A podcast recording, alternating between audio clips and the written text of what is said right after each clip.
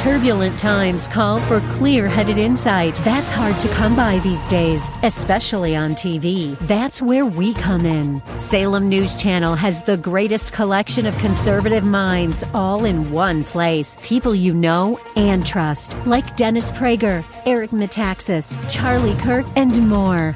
Unfiltered, unapologetic truth. Find what you're searching for at S N C dot T V and on Local Now, Channel five twenty-five. And now back to Lifeline with Craig Roberts.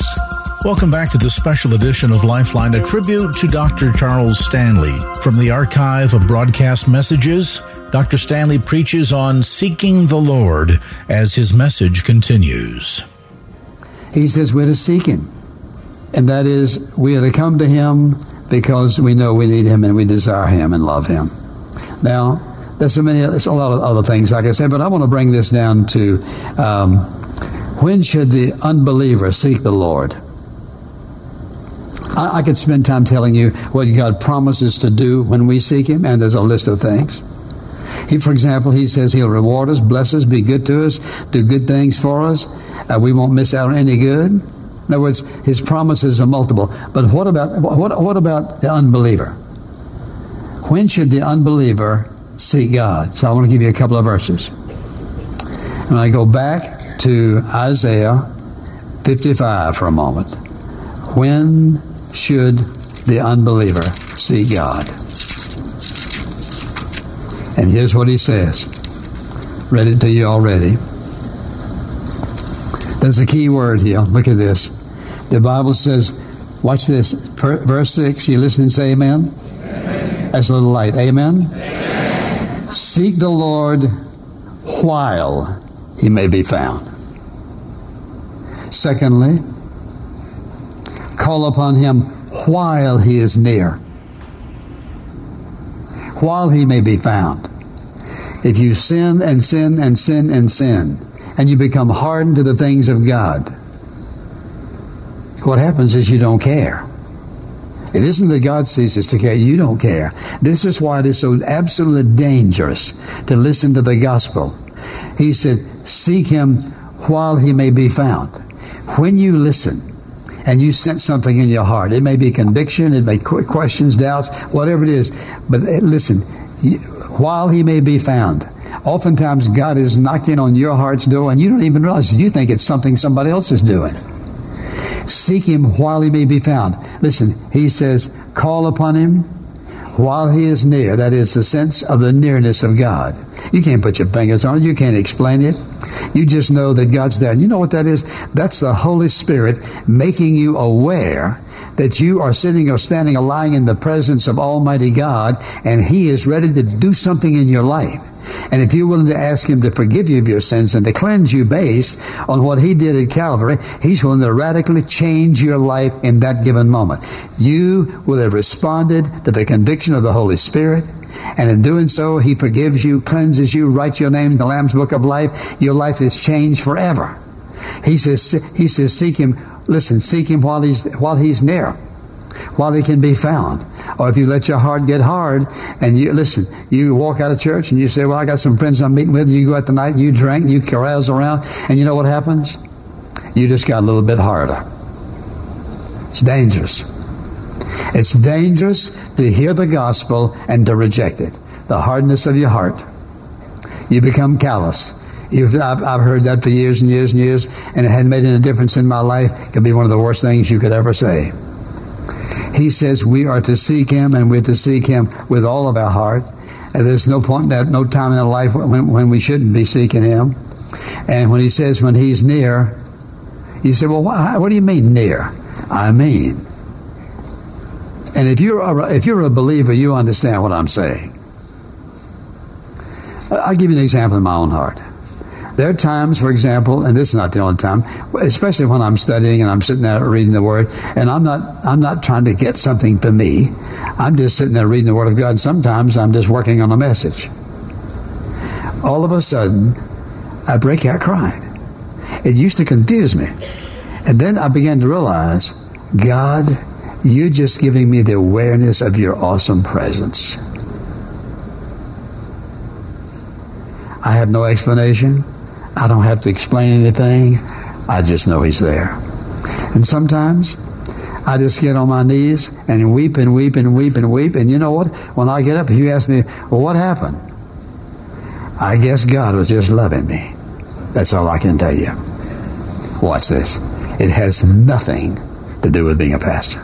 Nothing, nothing, nothing, nothing, nothing. It has to do with if you and I are available for the Lord to show up sometime and just love on us and remind us how good he is, and and realize why we should be seeking him, because he's seeking us. He's seeking to sit on the throne of your heart. He's seeking to be number one in your life.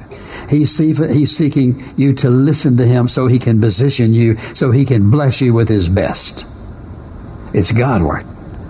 It would be a shame for you to walk out of here today. It would be a shame for you to listen to this message and just lay it aside. It'd be worse than a shame. Because remember this, you and I are responsible for all the truth that we hear. And all you've done is hear the truth. And all I've really said to you is, listen, seek the Lord. Talk to him. Listen to him. Build a relationship. Watch how he works. Observe his work in a way that you can profit from it, that you can be drawn closer to him, more intimate with him, so he can use you to the maximum of your, your potential. You don't want to waste your life. You don't get but one trip. And that's my prayer for you. If you've never trusted Jesus Christ as your Savior, here's what you can do. Realizing that you've sinned against God and that your sins, the Bible says, and God says, have separated. There was, between you and God is that sin. And that sin blocks out his blessing. It hinders what he wants to do in your life. He will radically change your life for good. Listen, you will be eternally grateful that he put up with you and was patient with you until the moment you trusted him as your Savior. If you ask him to forgive you of your sins, not based on how good you've been, you don't have any goodness, but based on the fact that he went to the cross, laid down his life, paid the price.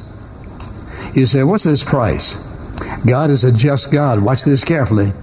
God is a just God, which means he only does what's right. Here's what he said. In the day that you eat of the tree of this garden, uh, in this garden, you're going to suffer. What he was saying is simply this. When he said, the soul that sinneth, it shall die. The wages of sin is death. Well, how can God forgive you when he says, the soul that sinneth, it shall die, spiritually, eternally? Here's how he did it. When God the Father, who gave the law, sent his Son to die on the cross, he was his perfect Son, the perfect sacrifice. He killed his Son on the cross as an atoning sacrifice for your sins, the only sacrifice that could possibly have been acceptable, because he was perfect. And it's his death and God's acceptance of his death is payment for the sin of the world, so that any person who comes to him based on the fact they're accepting Jesus Christ as their personal Savior, you're forgiven of your sins. Your name is written in the Lamb's Book of Life. You're forever a child of God. That's what can happen to you right now if you let him do it. Surrendering your life to him, and from this moment on, make him the priority of your life. Everything changes. And Father, how grateful we are. We don't have to beg. We don't have to plead. We don't have to wonder. We don't have to doubt. We just know that everything you've said is absolutely the truth, and that anyone who is willing to ask you to forgive them of sin and surrender their life to your lordship, to your way and to your will, everything changes for all eternity. And we are grateful beyond our ability to express thanksgiving in Jesus' name. Amen. And now back to Lifeline with Craig Roberts. We interrupt our program to bring you a special broadcast. The German news agency Transocean said today in a broadcast that the Allied invasion had begun. I repeat, the German news agency Transocean said today in a broadcast that the Allied invasion had begun. There was no Allied confirmation. Soldiers, sailors, and airmen of the Allied Expeditionary Force. You are about to embark upon the great crusade toward which we have striven these many months. The eyes of the world are upon you. The hopes and prayers of liberty-loving people everywhere march with you. Bob Trout and Edward R. Morrow, respectively, there of C B S News, from a broadcast dating back sixty-seven years. And turn our memories back toward that important battle that was really the beginning of the end, certainly, of World War Two in Europe. Um, and it's amazing because if we think about the ensuing years that have passed, imagine for a moment the fact that most of the boys, and many of them were just that, seventeen, eighteen-year-old boys, that landed on beaches with names like Utah and Normandy uh, on that date back in nineteen forty-four, that many of them today would be in their late eighties.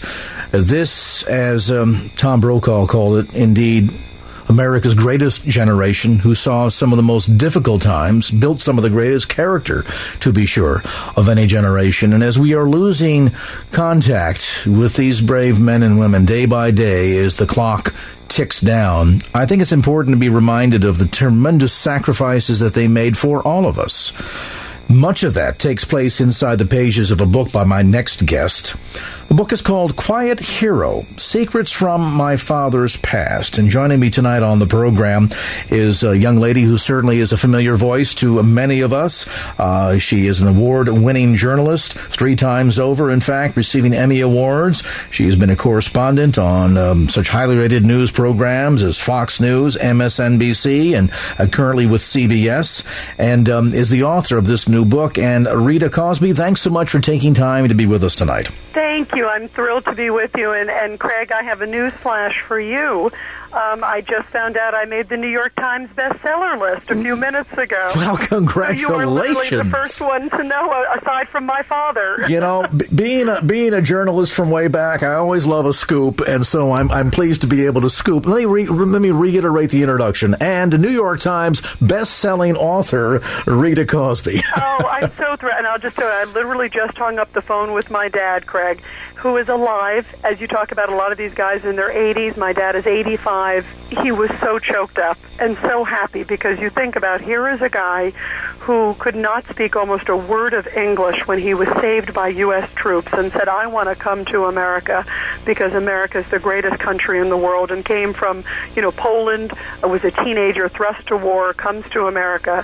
And for it to be on the bestseller list, my father is so touched and so humbled and so happy that people are learning about this part of history, and, and also learning about the comrades, many of whom did not make it back. You know, it's an amazing story, because as much as we think about, you know, television channels like the Military Channel that are dedicated to the events of World War Two, and the books that are out there, um, and, and so much material, and yet there are so many stories that have never been told. And it's interesting because this this generation uniquely kind of kind of had that. We went, we did a job, we came back, and now we're moving on with life. E- even in your own experience, in the case of bringing your dad's story to print, uh, was one that you literally accidentally ran into. Oh, absolutely. And my father, as you talked about, never talked about this.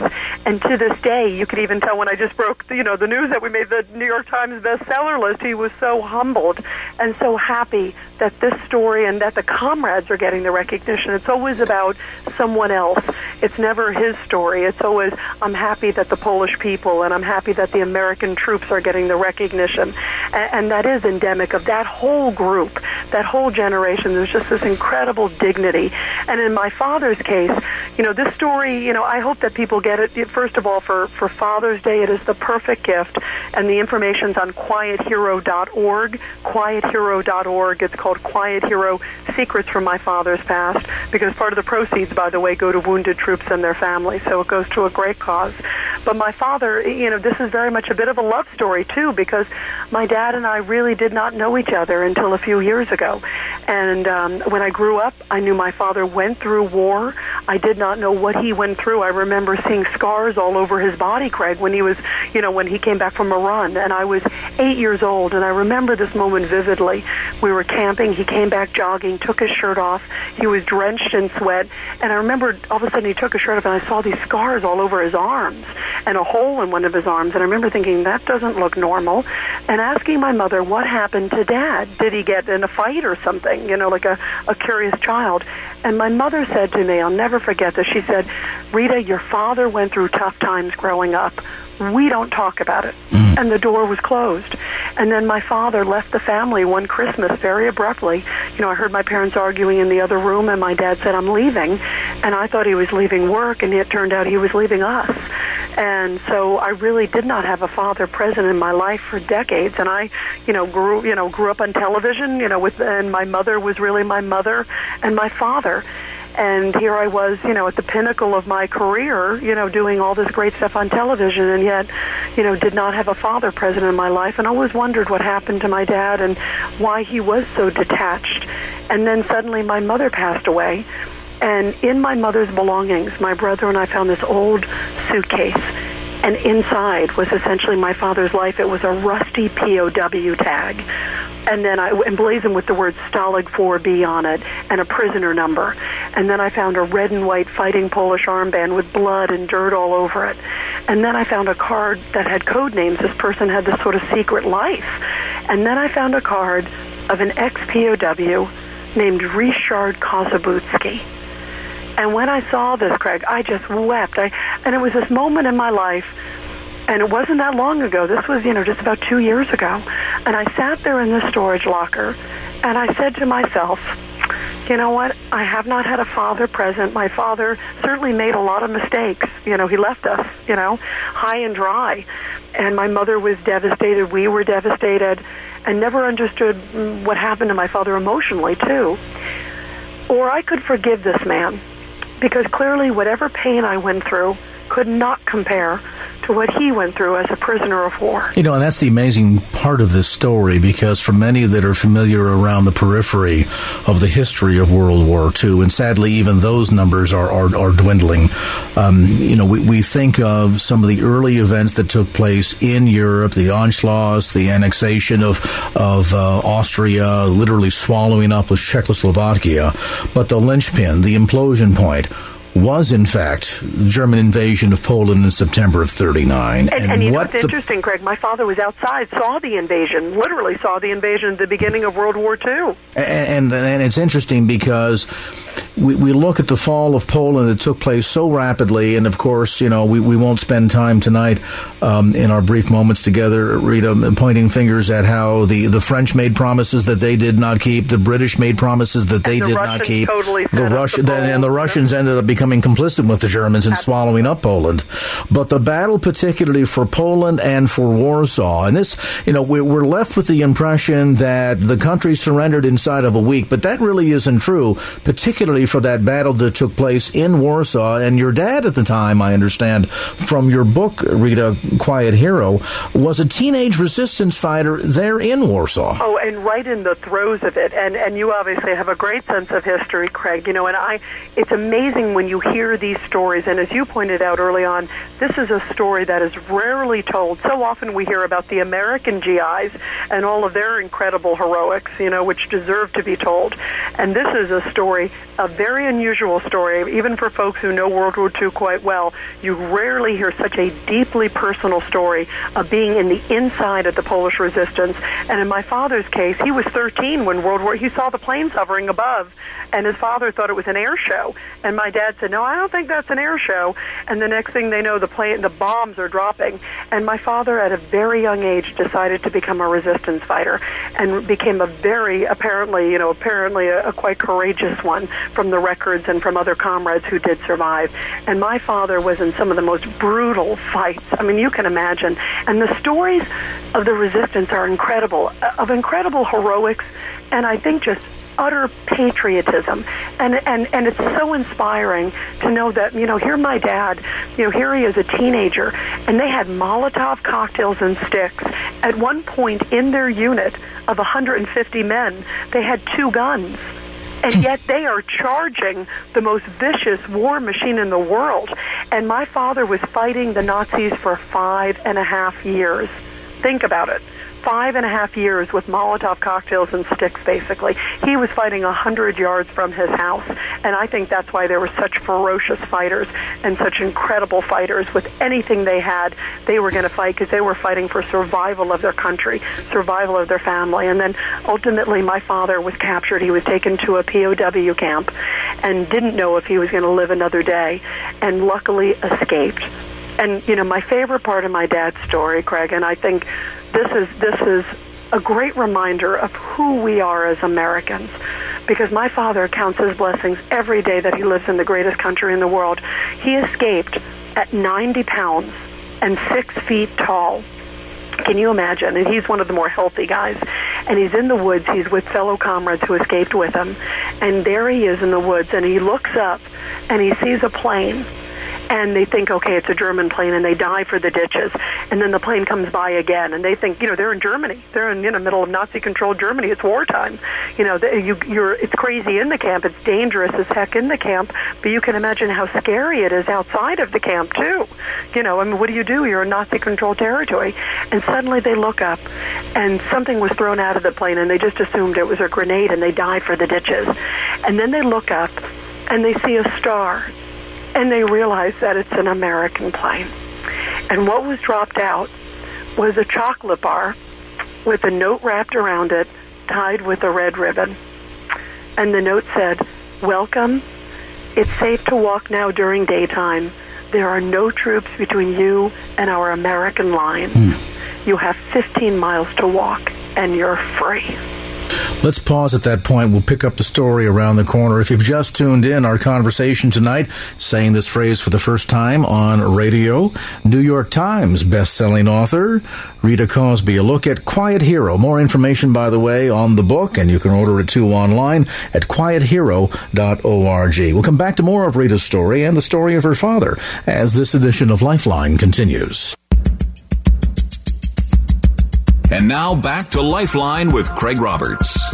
When I entered, men crowded around, tried to lift me to their shoulders. They were too weak. Many of them could not get out of bed. As I walked down to the end of the barracks, there was applause from the men too weak to get out of bed. It sounded like the hand clapping of babies. As we walked out into the courtyard, a man fell dead. Two others, they must have been over sixty, were crawling towards the latrine. I saw it, but will not describe it. Welcome back to the program. There, Edward R. Morrow from C B S describing his experience with the first American soldiers to walk into the German concentration camp at Buchenwald as it was liberated from the hands of the Nazis at the close of World War Two.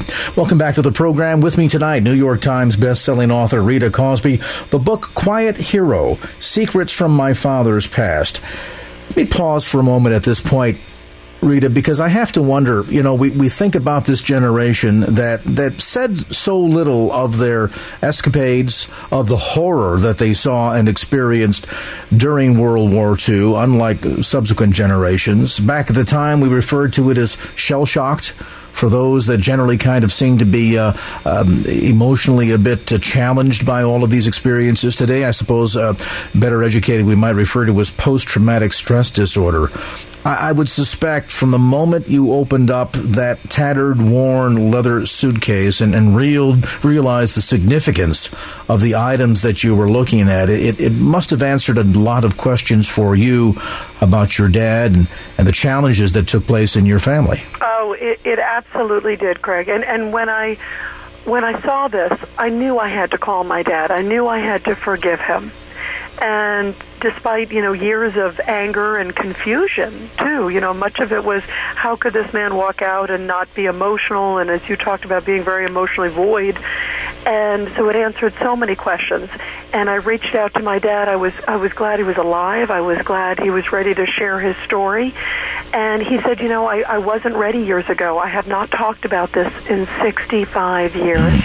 He didn't even tell my mother. And so he said, you know, I think I'm ready to share this story if we can honor the troops who saved me and my comrades who didn't make it back. And I also feel you're an adult now, Rita. You know, I, it was too painful to share as a child, you know, to let you know then.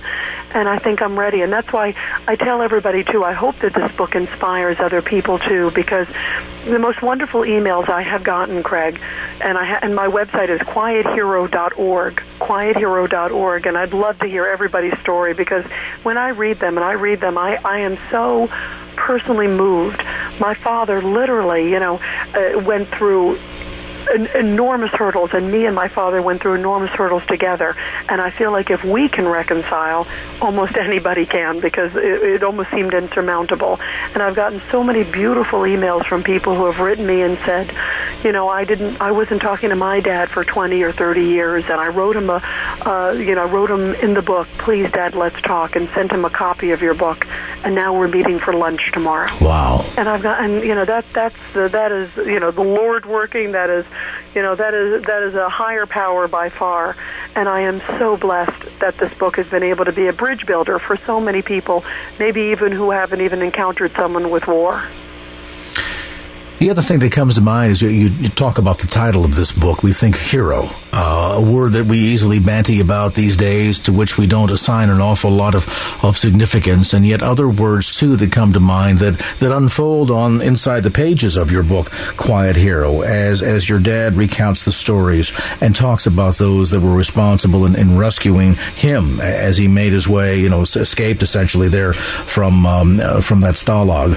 Um, words like valor and honor and sacrifice, words that I, I think to certain degrees, Rita, have largely disappeared from the American lexicon, words that most people today, just going about day-to-day life and business, really don't understand or think about or under, understand or, or perhaps comprehend the significance of in relationship to what men like your dad went through, not just in, in Europe and dealing with the, the torture and horrors of Nazism, but then those from other countries like Australia and England and Canada and the United States that went to places like Europe to help liberate those people from the clutches of Nazism. Oh, absolutely. And and, and when you talk about, you use the word valor, I think of one line that my father said, and, and I think it just epitomizes the integrity of, of not just my father, but, but the men who served with him. And by the way, there were women also fighting in the resistance, too, which is, which is interesting. It was one of the first times in history that women played a huge role in military operations, because everybody was needed. You know, men, women, everybody was fighting for, they were all fighting for their country. But it, my dad told me this great line, and this is at the age of fifteen. Think about, you know, it's amazing to think at the age of fifteen now you see kids playing Nintendo or skateboarding, Craig, or doing whatever they're doing at fifteen. And my dad at the age of fifteen could have been snuck out of the country. His mother said, I might be able to buy you out through the black market. I might be able to find a way to get you to, you know, Switzerland, a neutral country. And my father, who was in the resistance at this time, said to my mother, no, I am staying and fighting for my country. And he gave this great line. He said, I would rather die with friends than live with strangers. Mm. I am staying and fighting for my country. And you think about, you know, saying that at the age of fifteen, knowing that most likely you were going to die for your country because the odds were certainly against you. In my father's unit, eighty percent of the men did not survive. Wow. So you think about, he knew he was going into a bloodbath. Well, and, and certainly, I mean, having having lived through initially the, the, the bombing of Poland, of Warsaw, uh, by the time the, John, the Germans were done with their job there, um, eighty-five percent of all the buildings in that city were completely destroyed. Oh, and, and if you look at the pictures from that, in fact, this is interesting. Where my father was fighting was in the old town part of Warsaw, and that's where some of the most ferocious and, and I guess, you know, uh, determined resistance fighters were. Now, would that, Rita, technically been considered uh, near or at or in even the uh, the so-called ghetto? Um, it was right near the ghetto, okay. Literally right next to the ghetto. And in fact, my father was just about one hundred yards or so from the ghetto wall, his home. I mean, that's how close it was. It was literally in that area, exactly. It was literally in that area. So that's where they were rounding up all the Jews. And by the way, my father was so supportive of those in, inside the ghetto. My father believed it didn't matter if you were Jewish or not Jewish. If you were a good person, my father wanted to help you and was willing to help those inside, even at the, you know, the price of his own life, if that's what it meant. Well, and it sounds like he, he got a lot of that, obviously, from his parents, your grandparents, whom I understand you have never met, but uh, weren't they engaged in doing some stuff, even kind of discreetly in the black market that were that was being used to assist people in the resistance? Yes, they were actually helping, and they were giving food. They were doing tons of things to help those. And also, my father's mother was a really incredible woman, and I think you, you talk about sort of where you learned your morals from. Hitler did not want anyone to practice religion, especially if you were inside or outside the ghetto. And if you were, they, they treated those outside of the ghetto horribly as well. Obviously, those inside the ghetto were just, you know, decimated, and it's, and I think it's unconscionable what happened. It's incredible and just horrific. And my father, outside, they were also brutalized. And if my father, at the age of thirteen, started writing anti, anti-Nazi symbols on the ghetto wall. Can you imagine this? And even though you think about it, it's kind of child's play, that was a death sentence in Poland. It didn't matter how old you were. If the Nazis had caught anybody writing anti-Nazi propaganda on the ghetto walls of all places, You, they, you were going to be killed, and they would go and like clean it off, and then my father would go back two days later and write another, you know, Hitler is a blank, or a swastika hanging like from a gallows, and it was a complete insult, and it used to just infuriate them. And my and my father's mother, at a, even in the height of it all, where she was not supposed to pray or practice religion, she still had a hidden altar in the basement of her apartment. And they had five bombed-out apartments. They kept moving, but in each apartment, she kept a hidden altar, and everywhere went down and prayed for my father's safety, prayed for the country's safety, prayed for those in the ghetto, and that was the kind of environment that my father grew up in, and I and I do. I think it transcended into who he was as a fighter. There's another side of the story that I want to come to when we come back after a brief timeout, Rita. Um, that's an amazing one, and that is that after all of these years, sixty-something years, your dad being able to travel back, yeah. And you were there with him. I, I want to have you share what that phenomenal experience was like. And if you've tuned in a bit late tonight, we are visiting in this segment of the program with best-selling time, uh, New York Times best-selling author, I should say, Rita Cosby. The book is called Quiet Hero, Secrets from My Father's Past. This is a great gift-giving idea, whether you know of someone of that generation uh, that can be honored through the stories in a book like this. Um, a great Father's Day gift. As Rita mentioned, this is being used as a wonderful means of tearing down years of silence and and, um, and non-communication between families. Um, younger kids that never understood why Dad always seemed to be kind of detached in a way, or, or or cold emotionally.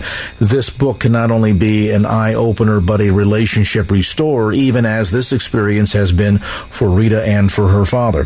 The book, again, Quiet Hero, available on the web at quiet hero dot org. That's quiet hero dot org. We'll come back to more of our conversation. New York Times bestselling author Rita Cosby as this edition of Lifeline continues. And now back to Lifeline with Craig Roberts. Welcome back to the program, and uh, joining us uh, for an extended segment here, uh, Rita Cosby has been gracious enough to remain with us. She, of course, author of the New York Times best-selling book, Quiet Hero, Secrets from My Father's Past. Uh, the book, by the way, available through her website at quiet hero dot org. That's quiet hero dot org. You know, there are so many amazing aspects to this story, from the discovery of eventually what became opening of the truth of what your dad experienced um, during World War Two, um, as not only a prisoner of war, but as a resistance fighter. Um, but then, of course, that leading the gateway to really the restoration of your relationship with him after many, many years. You had the opportunity at one point, Rita, to go back, uh, to take your father back to Poland. What was that like? Oh, it, it was incredible. And you know what, what, what caused it was I gave him back these items that we found in this old tan, tattered suitcase that we talked about earlier that my mother had left behind. And it turned out it was, again, his rusty P O W tag and his fighting armband, the red and white fighting armband that was dirty and still had blood on it, so clearly had been worn. And I gave him back the suitcase, and I surprised him, and I said, I have something for you. And when I gave him back the suitcase, my dad just held on to these items, especially that red and white armband. And as it turns out, when he was fighting the Nazis, he was wearing all the, you know, they didn't have, this wasn't an organized army. This was the resistance. This was a bunch of ragtag citizen soldiers, teenagers. And literally, they would have to kill a Nazi to wear some clothes, and they wore, you know, they had, you know, rattered, you know, tattered clothes before that, would grab a Nazi uniform, and the only thing that would separate them from the Nazis was this armband. And it actually gave the resistance an, an, a leg up because they could get very close sometimes to the Nazis, and then they would turn and point to, hey, I'm a resistance fighter, I'm not one of you, and then they were able to approach them and kill them. And you think about they'd have, that's how close they would often have to get. So you think about how scary that must have been. This was not, you know, long-term fighting with rifles and, and tanks. My, they didn't have it, you know. So they had to go up close, and that was their advantage. And when my father saw that red and white fighting armband, Craig, he just cried, and he was holding on to it. And then he looked up, and he said, you know, I wonder who survived. I wonder who made it. And I said, you know what, Dad, the president of Poland, I just, I had just met him literally a few weeks before, invited us back. And my father said, all right, let's go back together. And the whole, my whole life growing up, Craig, my father, you know, talked about Poland as being hell, that there were terrible things that happened there, and I never knew what, and I never knew what role he played or what or what happened. But I, I never thought he would ever, in, in my lifetime, ever go back to Poland or his lifetime. And when he said that, I said, let's do it. And literally a few days later, I think it was, we were on a plane to Poland, and my father held my hand when we took off, you know, and, and when we landed, and it was like a child. He was so nervous, and it was, you know, there was so, it was, you know, sixty-five years of emotions, and he came back and got a hero's welcome from the president of Poland because he was in that die-hard fighting plot, you know, place. The guys, my father escaped through the sewers at one point from the Nazis. Can you imagine? Mm. There was no place above ground, and those fighters who escaped through the sewers, my dad was one of the last men out.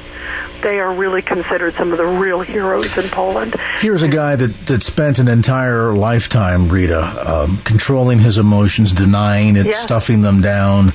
Uh, suddenly now he finds himself sixty plus years but later back to his home country of Poland. Um, I would suspect that that Stalag, Stalag four B probably doesn't exist anymore, but there are prison camps that have, that have been kept open for tourists to come and see and for people to, to basically experience that we should never forget. You had an opportunity to to tour one of those camps, Auschwitz, yes, in Poland with your father.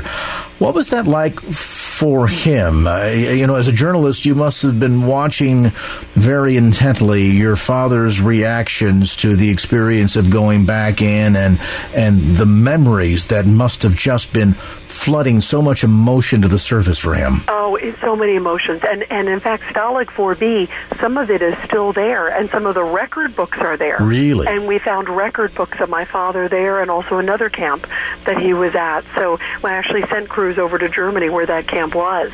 And uh, in in Poland, where Auschwitz is, my father actually had relatives who were taken to Auschwitz because early on, most people don't realize Auschwitz originally was for resistance fighters. And so my father knew a number of people who were taken to this horrible place called Auschwitz, you know, in the early days, and they didn't know really what was going on. You know, they didn't see the people, or they came back vegetables and would never speak again. And so when my father went there, oh, we were speechless. It, and my father, the minute he walked into some of the barracks that are still standing there, and it is such a somber feeling to go to Auschwitz because it's huge. And the fact that it's still there and still huge, and that that's not all of it, it's overwhelming to the emotions. They're just so angry about man's inhumanity to man and, and what happened. And my father, we walked through a barrack, and he said, this is exactly like the bed I was in, because the, the Germans had everything was very uniform, and what they used in one camp was very very similar to what they used in other camps like my dad's, and it brought back all these emotions. And th- the other thing my dad also did was we went to a place in Warsaw, where my father said he lost all emotion. And my father, in the middle of the fighting, and remember, they barely had any guns. They had two guns in their unit. One of them was my dad's, and he barely had any bullets in it. Everything was scarce. And my father had gotten wind through some other guys that there was a tank that was seized by the resistance, a German tank, which is a, a huge coup. You remember, they're outgunned, they're outmanned, and suddenly they get a German tank. And my father's girlfriend was going to run all over the tank and, you know, parade on the tank, along with a lot of his comrades. And my father said, oh, there's something kind of fishy. This is a little too good to be true. And he gave his girlfriend his Luger and said, just take this, this is his gun, just take this, just in case. And he walked away. He was heading back in another direction, went a few blocks, and suddenly the ground shook and the tank exploded. Mm. Booby trapped. It was booby trapped, and everybody on the on the tank was killed. five hundred people were killed. It was taken to a busy town square. eight hundred were injured. There's now a huge marker there in Poland symbolizing what happened. And my father ran back, looking for a piece of his friends. And my father said, this is in the middle of fighting still. And he ran back, and he said when he went there, there was no trace of anything. Of course, nothing of his friends, nothing of his girlfriend, nothing of his Luger. Everything was evaporated. And he was just walking there in rivers of blood. And my father said at that moment, he said he had to compartmentalize. He had to be able to keep fighting because he wanted to keep fighting for those who had just perished, for his country. And he said, I had to block it out. And when we went back to the scene together, my father just broke down in tears, Craig. It was so emotional for me. And he looked up at me and said, I'm so sorry. He said, I did the best I could as a father. I tried, but after, after this moment, I had no emotion in life. Nothing fazed me. And losing a family, you know, decades later, I couldn't be affected because I lost hundreds of friends in an instant. And, you know, and of course I said, I, I forgive you, Dad. And, and that was a very dramatic moment for me and a very powerful moment. And, and after that moment, I have broken through with my dad. My dad is truly a different man today than he was, you know, years ago. Indeed so. And that, that takes us back full circle to that observation by, you know, fellow um, television journalist uh, Tom Brokaw. This indeed was uh, our greatest generation.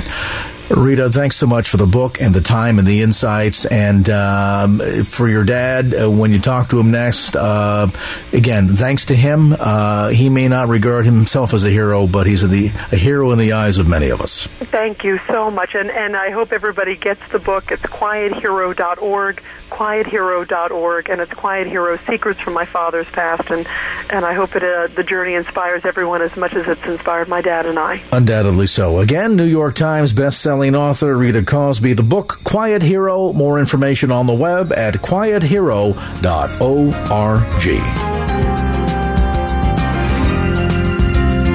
Well, that's going to do it for this edition of Lifeline. Thanks so much for being with us. And if there was anything you heard on today's show that you'd like to hear again or share with a friend, grab a copy of the Lifeline podcast. Simply log on to K F A X dot com. That's K F A X dot com for the Lifeline podcast.